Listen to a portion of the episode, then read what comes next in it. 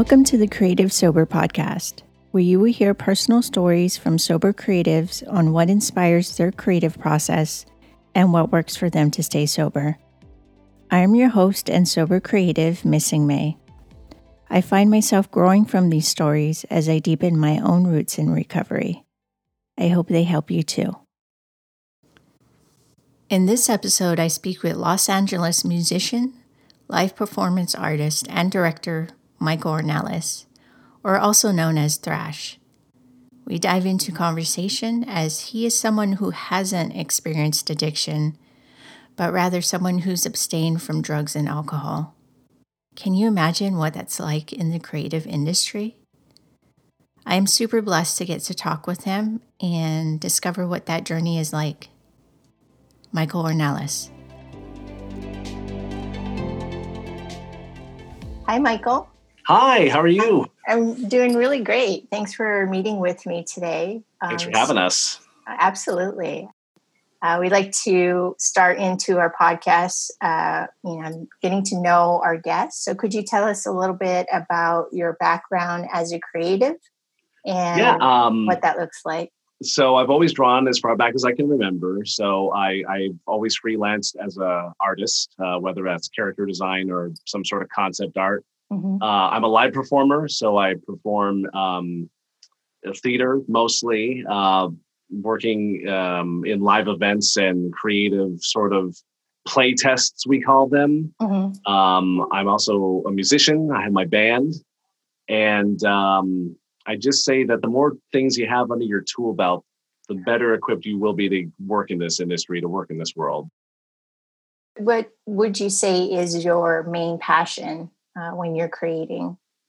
Um, it's it's hard to, it's a hard tie between just drawing, but I think that's so self-serving for me. That's like my therapy.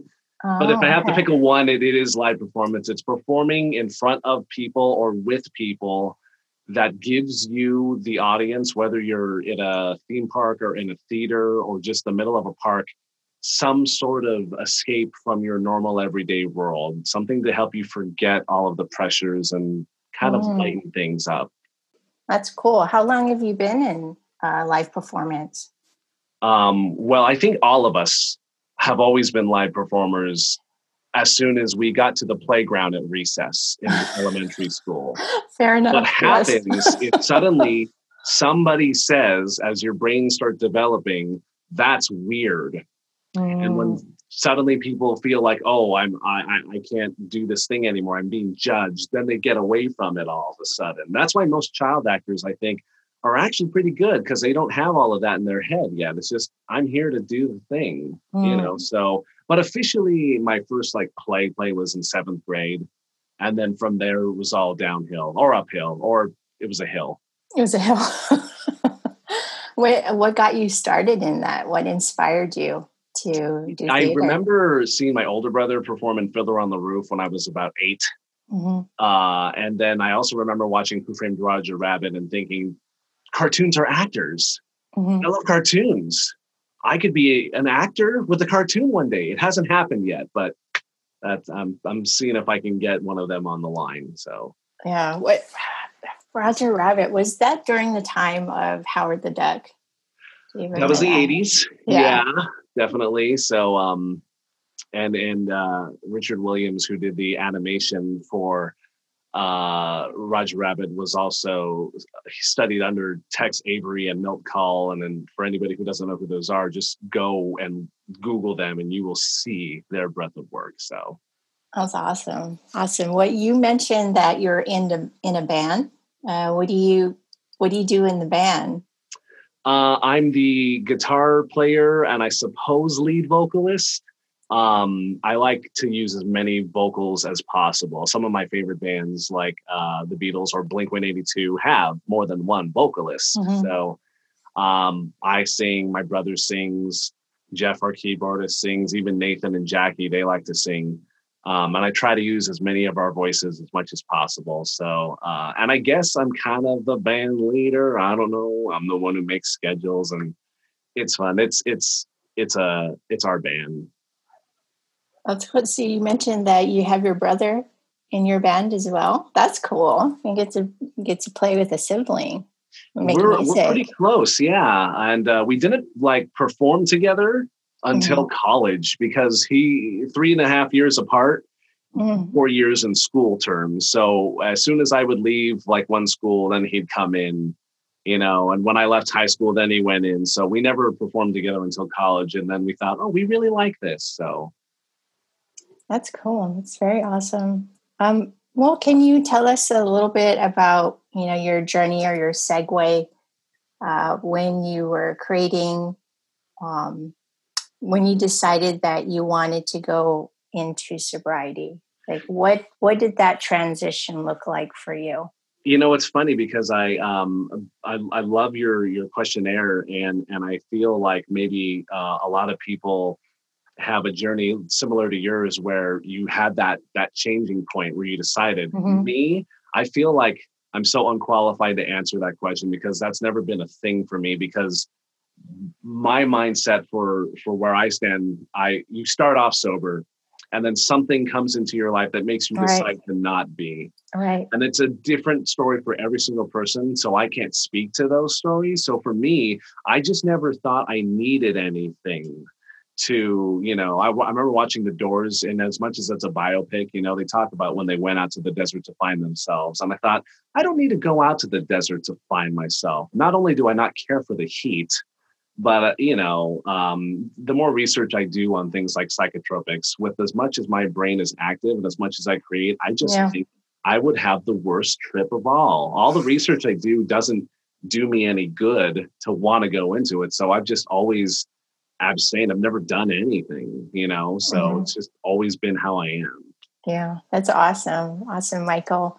So, in your environments, um, you could probably vouch for this in creative environments such as theater or uh, being a music musician.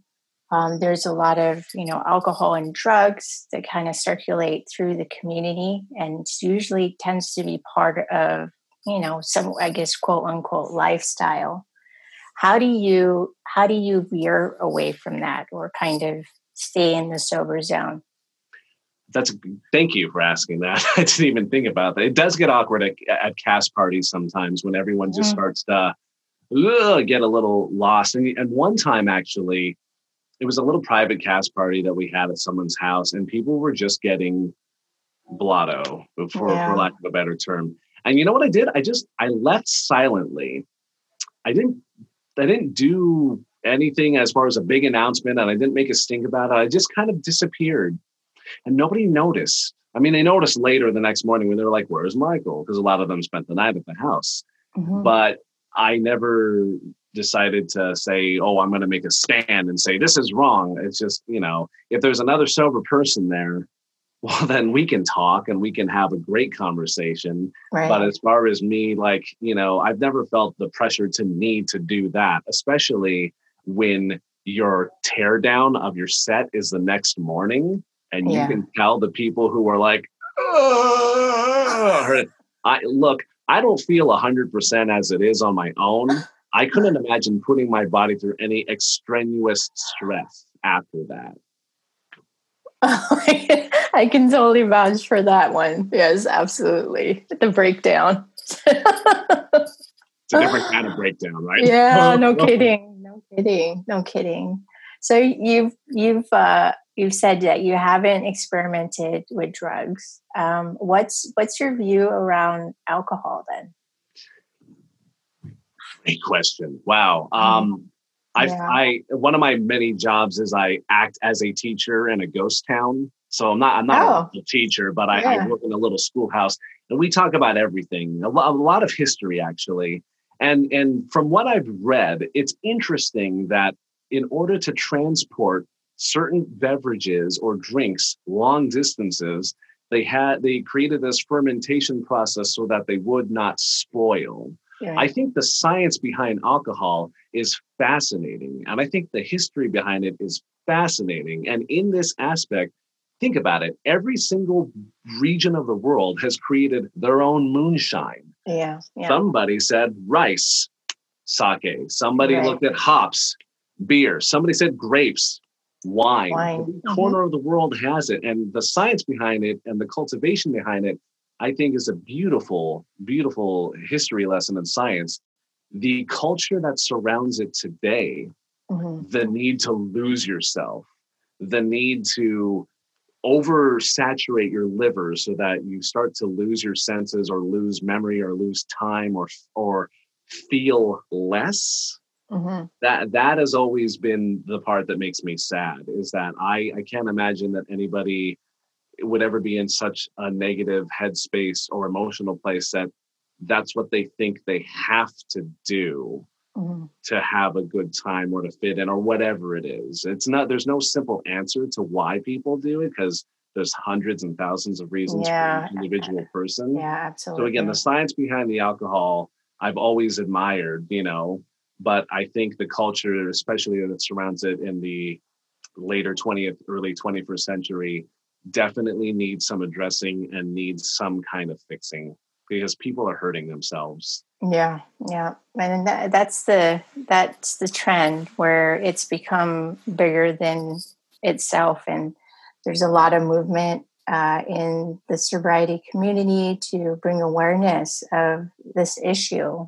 You know, because there is a lot of mental health tied into it, which you know, alcohol also affects your physical health, and it's about peeling back the onion skin and figuring out okay why am i compelled or i feel compulsive like towards having this drink because i want to check out or uh, like you said just numb out right mm-hmm. um, yeah there's a lot of conversation around that and you know with alcohol that is being made there's actually companies who are uh, investing in creating non-alcoholic versions of it so there's non alcoholic wine, uh, beer, there's spirits as well. So the distillery are doing the same process of how they would make uh, hard liquor, but they're they're able to filter out the alcohol part of it. So it's it's pretty neat what's going on. That's and, um, amazing. And mm-hmm. yeah, think about this too, because there is something habitual and ceremonious about the process of the drink. Yeah. You're at a dinner table, you have, you know, the specific glass that is meant for you to hold so that you don't warm the liquid, you know, mm-hmm. stir it around, take a sniff, you know, a toast to my friends. That is all so romantic, isn't it? you know, all of all of that part, all of the presentation, that's that's pretty special. Mm-hmm. Um, so the fact that they would be create, I didn't know that. The fact that so many companies would be finding these alternatives still incorporates people because I can vouch for feeling really awkward during a toast at a wedding. Right. But I didn't have something that I felt comfortable drinking, you know? Mm-hmm.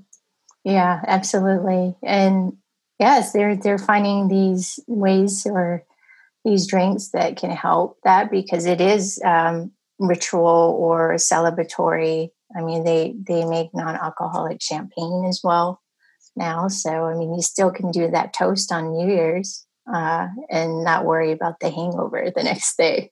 So. I've been an apple cider guy and a chocolate milk dude for all of my New Year's Eves or for my whole life. It's That's awesome. thing. Very cool.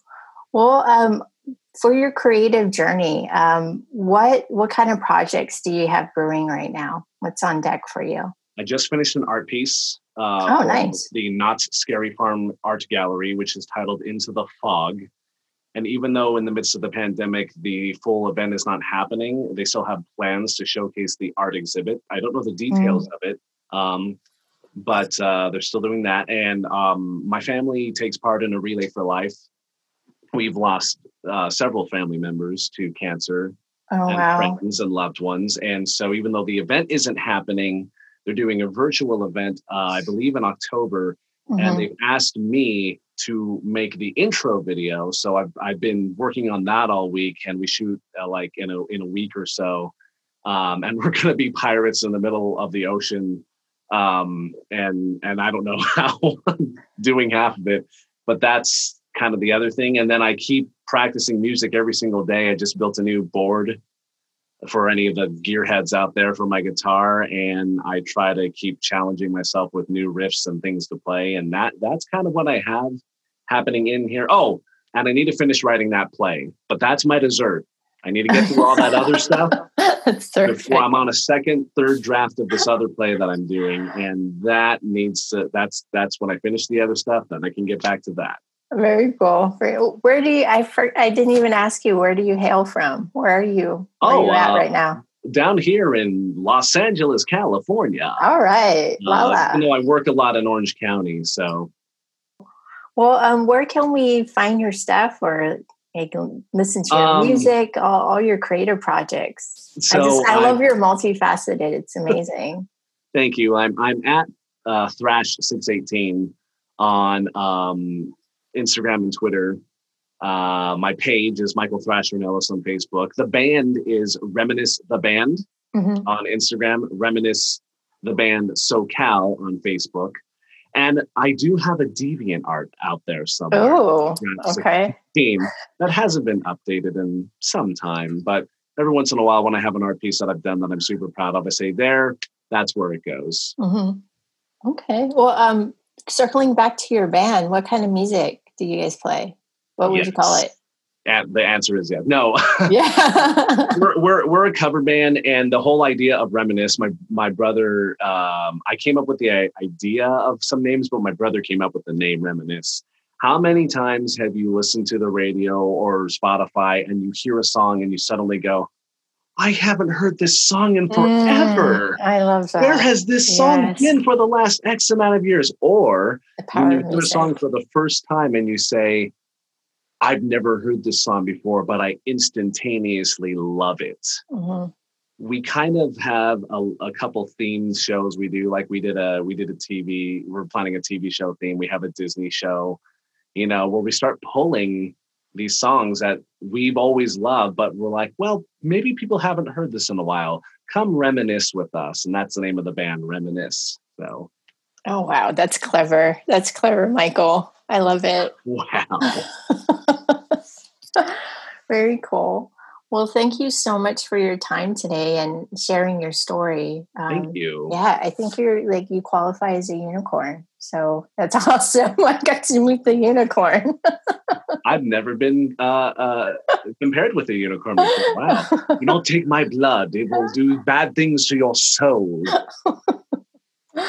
Very cool. Well, again, you know, uh, you know, reach out anytime and, you know, thank you for being part of the Creative Sober and good luck. Good, good luck. And uh, best wishes on all of your creative projects.